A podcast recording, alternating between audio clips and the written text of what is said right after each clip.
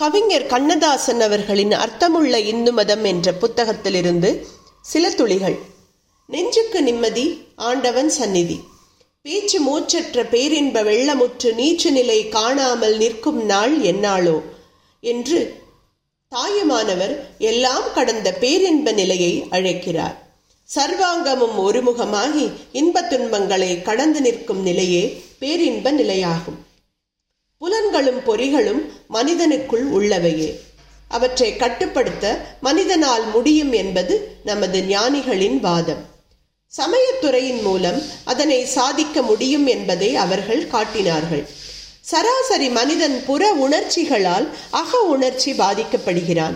அக உணர்ச்சியின் பாதிப்பால் புற தோற்றத்திலும் மாறுதல் அடைகின்றான். அடுத்தது காட்டும் பளிங்கு போல் நெஞ்சம் கடுத்தது காட்டும் முகம் என்கிறார் வள்ளுவர். இப்படி மனத்தால் உடலும் உடலால் மனமும் பாதிக்கப்படுவதிலிருந்து நீங்கி பேச்சு மூச்சற்ற பேரின்ப வெள்ளத்தை காண விழைகிறார் தாயுமானவர்.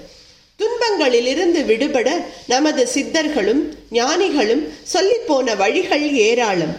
பாதிப்புகள் தவிர்க்க முடியாதவை. அந்த பாதிப்புகளை தாங்கிக் கொள்ளும் சகிப்புத்தன்மை பயிற்சியின் மூலமும் அனுபவங்களின் மூலமும் வரும். ஒவ்வொரு துன்பத்திற்கும் ஒரு மூலம் இருக்கிறது. ஏதோ ஒன்றின் தொடர்ச்சியே அது. அது போன ஜென்மத்தின் தொடர்ச்சியாகவும் இருக்கலாம். இப்பிறப்பில் ஒரு கட்டத்தில் நிகழ்ந்த நிகழ்ச்சிக்கு எதிரொலியாகவும் இருக்கலாம். காலிலே ஒரு முள் குத் குத்துவதற்கு கூட நமக்கு விதிக்கப்பட்ட விதி காரணமாக இருக்கிறது. ஆகவே துன்பம் எத்தகையதாயினும் அது நாமே உண்டாக்கி கொண்டதாயினும் நம்மை உண்டாக்கும்படி தூண்டிய சக்தி ஒன்றிருக்கிறது. அந்த சக்தியிடம் விண்ணப்பித்துக் கொண்டால் பலன் தருகிறது. எல்லா துன்பங்களுக்கும் விதி காரணம் என்றால் நிலையானதும் நிரந்தரமுமானதுமான அந்த விதி பிரார்த்தனையின் மூலம் எப்படி மாறிவிடும் என்று கேட்கிறார்கள். ஓடிக்கொண்டிருக்கும் வெள்ளத்தை அணை கட்டி நிறுத்துவது போல பிரார்த்தனை துயரங்களை நிறுத்துகிறது. இயற்கையாகவே அது ஒரு மன சாந்தியை உண்டாக்குகிறது. துன்பம் ஓரளவு குறைந்தாலும் பிரார்த்தனை பலனுள்ளதாக தோன்றுகிறது. நாம் நம்பிக்கை வைக்கின்ற டாக்டர் மருந்துக்கு பதில் வெறும் தண்ணீரையே ஊசி மூலம் ஏற்றினாலும் நோய் குறைந்து விட்டது போல நமக்கு தோன்றுகிறது. அது தோன்றுவதுதான் முக்கியம். அது தோன்றுவதற்கு நம்பிக்கை தான் பிரதானம். மருந்து பாதி மன நம்பிக்கை பாதி. பிரார்த்தனை பாதி நம்பிக்கை பாதி. நம்பிக்கையோடு பிரார்த்தித்தால் விதியின் வேகம் குறைந்து விட்டதாக நமக்கு தோன்றுகிறது. விரோதித்து நின்ற விதி ஒத்துழைப்பதாகவும் தோன்றுகிறது. கடவுளை நம்பினோர் கைவிடப்படார் என்று ஒரு வரியில் சொல்லி வைத்தார்கள் நம்முடைய மூதாதையர்கள். நம்பிக்கையே வெற்றிக்கும் நிம்மதிக்கும் அடிப்படை. ஆதி மனிதன் கடலை கண்டு பயந்தான். அடுத்த மனிதன் கொஞ்ச தூரம் கடலுக்குள் நடந்து பார்த்தான். அவனுக்கு அடுத்தவன் நீந்தி பார்த்தான். இன்னொருவன் கட்டையை பிடித்து கொண்டு பயணம் போனான். கட்டை படகு ஆயிற்று. படகு கப்பல் ஆயிற்று. பயணம் சுலபமாயிற்று. கடலும் கடக்கக்கூடியதே என்ற நம்பிக்கை வந்தது. உலகம் உருண்டை என்ற உண்மையும் தெரிந்தது. விமானத்தின் பறக்கும் உயரத்தையும் வேகத்தையும் கொஞ்சம் கொஞ்சமாக அதிகப்படுத்தி கொண்டே போன மனிதன் சந்திர மண்டலம் வரை பயணம் போகலாம் என்ற நம்பிக்கை கொண்டான். அந்த நம்பிக்கை வீண் போகவில்லை. பையன் ஒழுங்காக படிப்பான் என்ற நம்பிக்கையால் தான் அவனை வெளியூரில் படிக்க வைத்துவிட்டு நிம்மதியாக இருக்கிறார் தந்தை. மனைவியை பிரிந்து வாணிபத்திற்காக வெளியூர் போகிறவன் திரும்பி வரும் வரை மனைவி பத்திரமாக இருப்பாள் என்ற நம்பிக்கையில் தான் போகிறான். இன்பமும் நிம்மதியும் நம்பிக்கையில் தான் தோன்றுகின்றன. கடவுளிடம் நம்பிக்கை வைத்தது வீண் போவதில்லை. ஒருவனையே பற்றி நிற்பது என்ற முடிவு கொண்டு சிக்கன பிடித்தேன் தேவனே உன்னை என்று பற்றி நிற்பது பலனளிக்கிறது. சிலருக்கு சக்தி நம்பிக்கை பலம் தருகிறது. சிலருக்கு சிவ நம்பிக்கை சிலருக்கு முருக நம்பிக்கை. இன்னும் எத்தனையோ எத்தனையோ. நாம் நல்ல தொழிலாளியாக இருந்தால் மோசமான முதலாளி கூட நம்மிடம் அன்பு காட்டுகிறான் கருணை காட்டுகிறான்.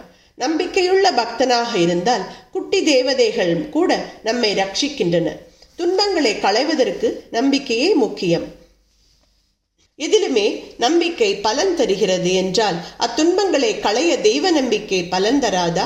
நம்பினோர் கெடுவதில்லை நான்கு மறை தீர்ப்பு என்கிறார்கள். உண்மையில் நம்பிக்கை என்பது இயற்கையாகவோ செயற்கையாகவோ வெற்றி பெற்று விட்டது போல தோற்றமளித்து நிம்மதியை தருகிறது.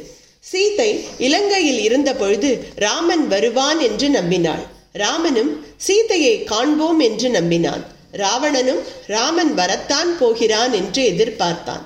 அந்த நம்பிக்கை ஒருவரை பற்றி ஒருவர் அறிந்ததாலே ஏற்பட்ட நம்பிக்கை. தெய்வத்தை நம்பும் பொழுது அறிந்து நம்ப வேண்டும். ஏதோ கஷ்டம் வந்துவிட்டது கோவிலுக்கு போய் வருவோம் என்று போய் வருவதில் அர்த்தமில்லை. அறிவு ஒரு சக்தியின் மீது லயித்து நம்பிக்கை உதயமாக வேண்டும். அதற்கு பகுத்தறிவு தேவையில்லை. இந்த தெய்வம் நம்மை காப்பாற்றும் என்று நமக்கே தோன்றி அந்த லயத்தில் நம்பிக்கை பிறக்க வேண்டும். உலகத்தில் பகுத்து அறிய வேண்டிய விஷயங்கள் சில உண்டு. அப்படியே ஏற்றுக்கொள்ள வேண்டிய சில விஷயங்கள் உண்டு. உடலை பகுத்தறிய முயன்றால் அதில் அழகு தெரியாது. எலும்பும் சதையும் தான் தோன்றும். ஸ்தூலங்களை பகுத்தறிந்தால் அவை வெறும் கல்லும் செம்புமாக தோன்றும். அப்படியே ஏற்றுக்கொண்டால் அந்த சக்தி நம்மை ஆகர்ஷிக்கும். நம்பிக்கை கொண்டவர்களை அந்த சக்தி எப்படியும் ஒரு கட்டத்தில் வாழ வைக்கும். மனிதனின் பலவீனமான மனத்தை அறிந்துதான் நம்பிக்கையோடு வழிபடுவதை வற்புறுத்தினார்கள் முன்னோர்கள். எத்தகைய துயரங்களிலிருந்தும் விடுபடுவதற்கு வழி சொன்னார்கள். ஒவ்வொரு சிருஷ்டியிலும் சிக்கல் இருக்கிறது என்பதை முதலில் உணர்ந்து கொள்ள வேண்டும். எந்த சிக்கல்களிலிருந்து தன்னை விடுவித்துக் கொள்வதற்கே ஒவ்வொரு ஜீவனும் வாழ்க்கையே நடத்துகிறது. ஆகவே பிரார்த்தனையே ஒரு யோகமாகவும் பயிற்சியாகவும் கொண்டு நம்பிக்கையை வளர்த்து கொண்டே வந்தால் துன்பங்கள் விலகாவிடினும் அவற்றை பற்றிய பயம் நீங்கி நிம்மதி ஏற்பட்டுவிடும். நெஞ்சுக்கு நிம்மதி ஆண்டவன் சந்நிதி.